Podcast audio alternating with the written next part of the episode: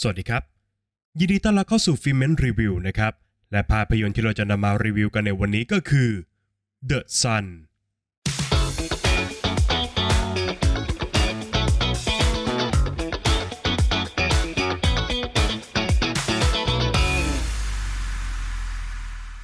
เรื่องราวของปีเตอร์ ชายหนุ่มผู้กำลังขึ้นสู่จุดสูงสุดในชีวิต เขามีภรรยาแสนสวย และก็กำลังเริ่มต้นสร้างครอบครัวอันอบอุ่นด้วยกันนะครับ แต่อยู่มาวันหนึ่งเคทอดีตภรรยาของเขาก็ได้มาเคาะประตูบ้าน พร้อมกับบอกกับปีเตอร์ครับว่า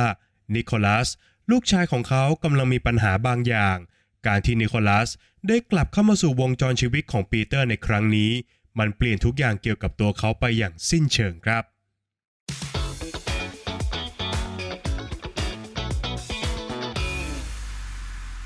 หลังจากสร้างปรากฏการณ์บนเวทีออสการ์มาแล้วกับภาพยนตร์เรื่อง The Father ในปี 2020 นะครับ ซึ่งบอกเล่าเรื่องราวของคุณพ่อวัยชรา ผู้ป่วยเป็นโรคอัลไซเมอร์ด้วยการถ่ายทอดทุกอย่างจากมุมมองของผู้ป่วยจริง ๆ ตลอดจนผลกระทบที่เกิดขึ้นกับครอบครัวของเขา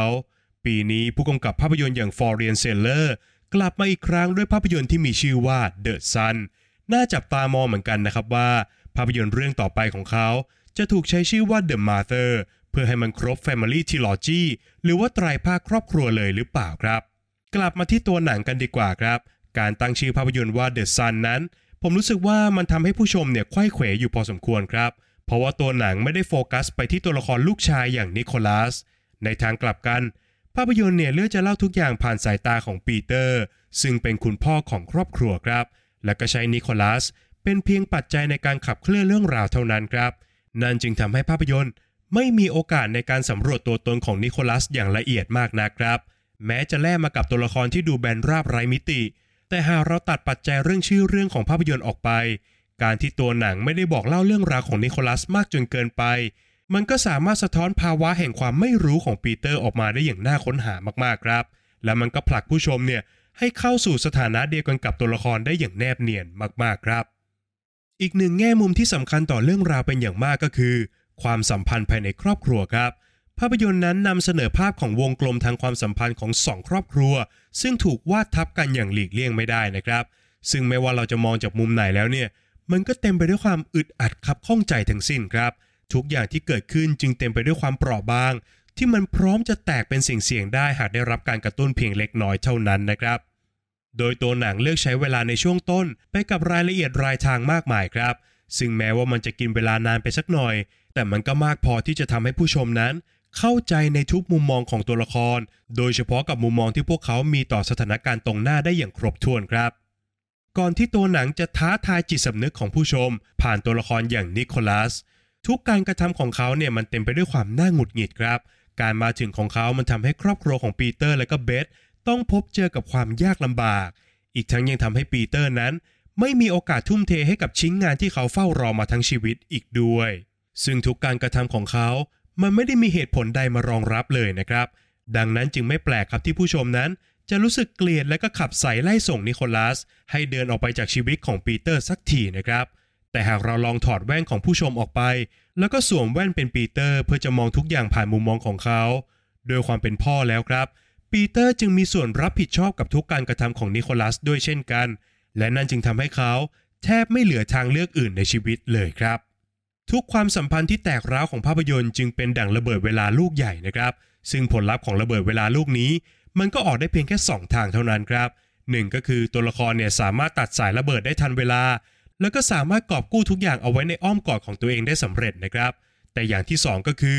ความชั่วร้ายเนี่ยเป็นฝ่ายชนะครับ ระเบิดเวลาลูกนั้นทำงานของตัวเอง ด้วยการทำลายล้างทุกสิ่ง และก็พรากความรักจากตัวละครไปจนหมดสิ้น ดังนั้นตลอดทั้งเรื่องเนี่ยภาพยนตร์จึงทยอยใส่โมเมนต์ที่ทั้งช่วยกอบกู้ระเบิดลูกนี้ แต่ในขณะเดียวกันมันก็เต็มไปด้วยโมเมนต์อันแสนอึดอัด เดือดดาลแล้วก็พร้อมจะลัดวงจรให้กับระเบิดเวลาลูกนี้ทำงานได้เร็วขึ้นทุกขณะครับ ก่อนที่ทุกตัวละครจะถูกโยนบททดสอบครั้งสำคัญในช่วงท้ายเรื่อง ซึ่งตั้งคำถามถึงความเป็นพ่อแม่ของพวกเขาได้อย่างหนักหน่วงรุนแรงเหลือเกินครับ ทุกอย่างยิ่งทวีความปวดร้าวแล้วก็ทุกข์ระทมมากขึ้นนะครับเเมื่อได้การแสดงชั้นยอดจากฮิวจ์แจ็กแมนมาอบอุ้มเรื่องราวเอาไว้ โดยเขาสามารถถ่ายทอดความรู้สึกผิดภายในใจ ของตัวละครซึ่งมีความเป็นพ่อออกมาได้อย่างละเอียดละออมากๆครับ ในขณะที่ฉากระเบิดอารมณ์ของเขานั้นมันก็ทั้งน่ากลัว และก็น่าเศร้าไปด้วยในเวลาเดียวกันครับ จึงทำให้โดยรวมแล้วภาพยนตร์เรื่อง The Sun มอบความรู้สึกที่ซึมลึกให้กับผู้ชม เข้มข้นด้วยความสัมพันธ์ที่ทับซ้อนอ่อนไหวอัดแน่นด้วยมวลอารมณ์ที่ยากจะอธิบาย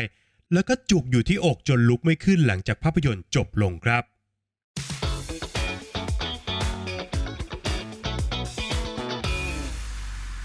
ประเด็นตกผลึกจากภาพยนตร์เรื่อง The Sun ที่ผมจะชวนผู้ฟังทุกท่านมาคุยกันในวันนี้ก็คือ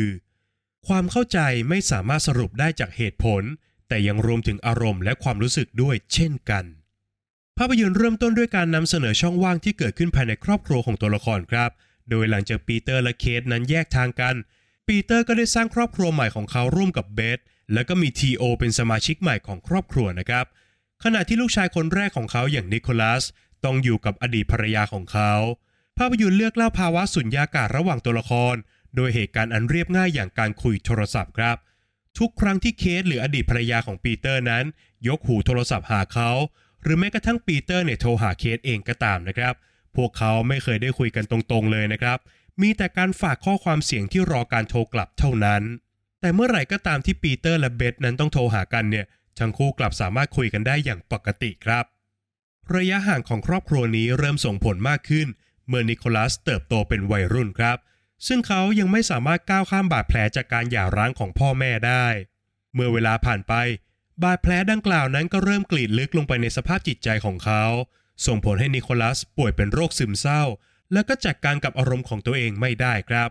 นิโคลัสเริ่มแสดงพฤติกรรมแปลกประหลาด โดยที่แม้แต่ตัวเขาเองเนี่ยก็ไม่ทราบสาเหตุด้วยซ้ำนะครับ จนทำให้ปีเตอร์นั้นตัดสินใจรับเขาเข้ามาอยู่ในบ้านหลังใหม่ ไม่ใช่เพียงเพื่อจะได้ใกล้ชิดกันเท่านั้นนะครับ แต่ปีเตอร์ยังต้องการชดใช้ความผิดของเขา ด้วยการอยู่เคียงข้างกับนิโคลัส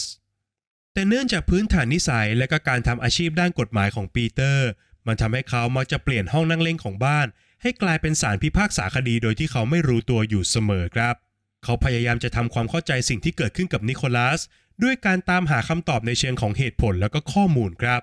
หากแต่เขามองข้ามสิ่งที่สำคัญที่สุดต่อความเป็นมนุษย์ แล้วก็ความสัมพันธ์ภายในครอบครัวไปอย่างสิ้นเชิงครับ ซึ่งสิ่งนั้นก็คืออารมณ์และความรู้สึกที่ฝังอยู่ในเบื้องลึกของจิตใจของลูกชายของเขาครับ ด้วยเหตุนี้เอง มันจึงเป็นการฉุดสถานการณ์ทุกอย่างให้เลวร้ายลง แม้ว่าปีเตอร์จะอยู่เคียงข้างนิโคลัสอยู่ตลอดเวลาก็ตามครับ บางครั้งอารมณ์และความรู้สึกเนี่ยมันก็เป็นสิ่งที่อธิบายไม่ได้ครับ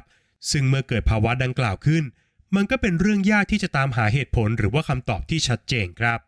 หลายต่อหลายครั้งนะครับที่วัยรุ่นมักจะเลือกเก็บปัญหาทุกอย่างเอาไว้กับตัวเอง แทนที่จะปรึกษากับพ่อแม่ครับ ที่เป็นอย่างนั้นก็เพราะว่าบางครั้ง พวกเขาก็หาเหตุผลให้กับการกระทำเหล่านั้นไม่ได้ครับ ทุกอย่างมันเกิดขึ้นอย่างเป็นธรรมชาติ และก็ถูกขับเน้นด้วยอารมณ์ทั้งสิ้นครับ หากว่าพ่อแม่คาดคั้นหาเหตุผลของการกระทำมากจนเกินไปคำตอบที่ได้ก็มักจะเป็นคำตอบที่พ่อแม่เนี่ยอยากได้ยินซะมากกว่านะครับ อีกทั้งมันยังเป็นการถ่างช่องว่างของความเข้าใจกัน ให้มันกว้างขึ้นกว่าเดิมอีกด้วยครับ เมื่อเกิดความไม่เข้าใจในตัวของอีกฝ่าย สิ่งที่ตามมาอย่างหลีกเลี่ยงไม่ได้ก็คือ การตัดสินและการกำหนดมาตรฐานครับ เมื่อไหร่ก็ตามที่ก่อความผิดพลาด เด็กวัยรุ่นหลายคนเนี่ยก็มักจะถูกสั่งสอนด้วยคำดูถูกจากพ่อแม่นะครับ นอกจากนี้พ่อแม่บางคนเนี่ยยังมักจะเปรียบเทียบลูกกับตัวเองในช่วงวัยที่ใกล้เคียงกันครับ ซึ่งหากว่ากันตามตรงแล้ว ความยากง่ายของคนแต่ละรุ่นเนี่ยเป็นสิ่งที่มันประเมินค่าไม่ได้เลยนะครับ เนื่องจากยุคสมัยและก็บริบททางสังคมนั้นแตกต่างกันอย่างสิ้นเชิง โดยเฉพาะอย่างยิ่งเมื่อทุกอย่างเนี่ยถูกตัดสินด้วยเหตุผล และก็มุมมองส่วนตัวของพ่อแม่ โดยไร้ซึ่งความเข้าใจด้านอารมณ์และความรู้สึกของลูก ความสัมพันธ์ในครอบครัวนั้นมันก็ยากจะสมานเป็นเนื้อเดียวกันได้ ฝากไว้ให้คิดกันนะครับ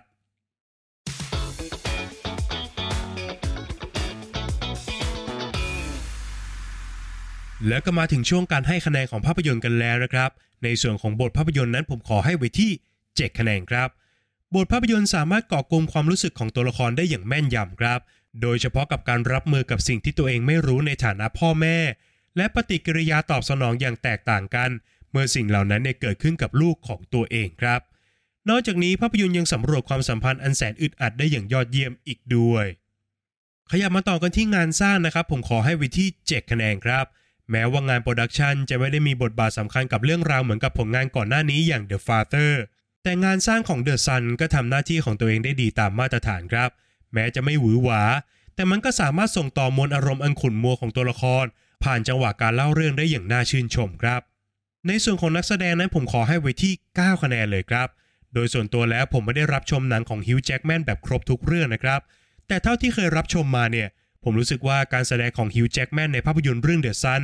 ประทับใจผมที่สุดครับ เขาสามารถมอบเลือดเนื้อให้กับตัวละคร ถ่ายทอดความรู้สึกผิดบาป และภาระอันหนักอึ้งที่ตัวละครต้องเผชิญได้อย่างยอดเยี่ยมมากๆครับ ขณะที่เซนแมกแกรดในบทลูกชายอย่างนิโคลัส ก็สามารถมอบการแสดงที่เปราะบาง และก็แหลกสลายมากที่สุดเท่าที่บทหนังจะส่งได้แล้วครับ ข้อคิดที่ได้นะครับ ผมขอให้ไว้ที่ 7 คะแนนครับ ความสัมพันธ์อันทับซ้อนกันของสองครอบครัวนั้นถูกเปิดเอาไว้ได้อย่างน่าสนใจมากๆนะครับ แต่ถึงกันนั้นนะครับตัวหนังก็เลยจะโฟกัสในจุดที่เล็ก และก็ละเอียดอ่อนกว่า ซึ่งก็คือความเข้าใจกันระหว่างคนเป็นพ่อแม่ แล้วก็ลูกๆของพวกเขาครับ ซึ่งบทสรุปของหนังก็ตอบประเด็นดังกล่าวได้อย่างหนักแน่นมาก ๆครับ ส่วนสุดท้ายก็คือส่วนของความสนุกนะครับ ผมขอให้ไว้ที่ 6 คะแนนครับ ถ้าเทียบกันกับผลงานก่อนหน้านี้ของ f o r e n Seller อย่าง The Father เนี่ย ความสนุกยังเทียบชั้นกันไม่ได้ครับ ภาพยนตร์เริ่มต้นได้ช้าเกินไปสักหน่อย แล้วก็มีอาการวนอยู่กับที่อยู่นานพอสมควรในช่วงต้นเรื่องครับ ก่อนที่ทุกอย่างนั้นจะเริ่มเข้มข้นเมื่อความสัมพันธ์ระหว่างตัวละครเนี่ยเริ่มพุ่งชนกับปัญหามากขึ้นเรื่อยๆนะครับ ซึ่งในช่วงฮุกสุดท้ายของภาพยนตร์นั้น มันทำงานกับผู้ชมได้อย่างยอดเยี่ยมจริง ๆ ครับ จากคะแนนทั้ง 5 ส่วนนะครับหารเฉลี่ยกันออกมาแล้วทำให้ภาพยนตร์เรื่อง The Sun ได้คะแนนเฉลี่ยจากฟิเมนไปอยู่ที่ 7.2 คะแนนครับ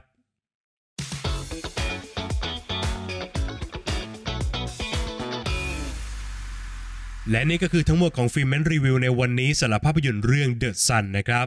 ก่อนจากกันไปครับอย่าลืมกดไลค์กด subscribe แล้วก็กระดิ่งแจ้งเตือนให้กับ Filmman ในทุกช่องทางด้วยนะครับ ไม่ว่าจะเป็น Facebook Apple Podcast Spotify YouTube Channel รวมไปถึง TikTok ด้วยนะครับ นอกจากนี้ทุกท่านยังสามารถเข้ามาพูดคุยกับ Filmman ได้ในกลุ่ม Open Chat ทางไลน์ครับ ทุกท่านสามารถ search คำว่า Filmman แล้วกดจอยกันเข้ามาได้เลยนะครับ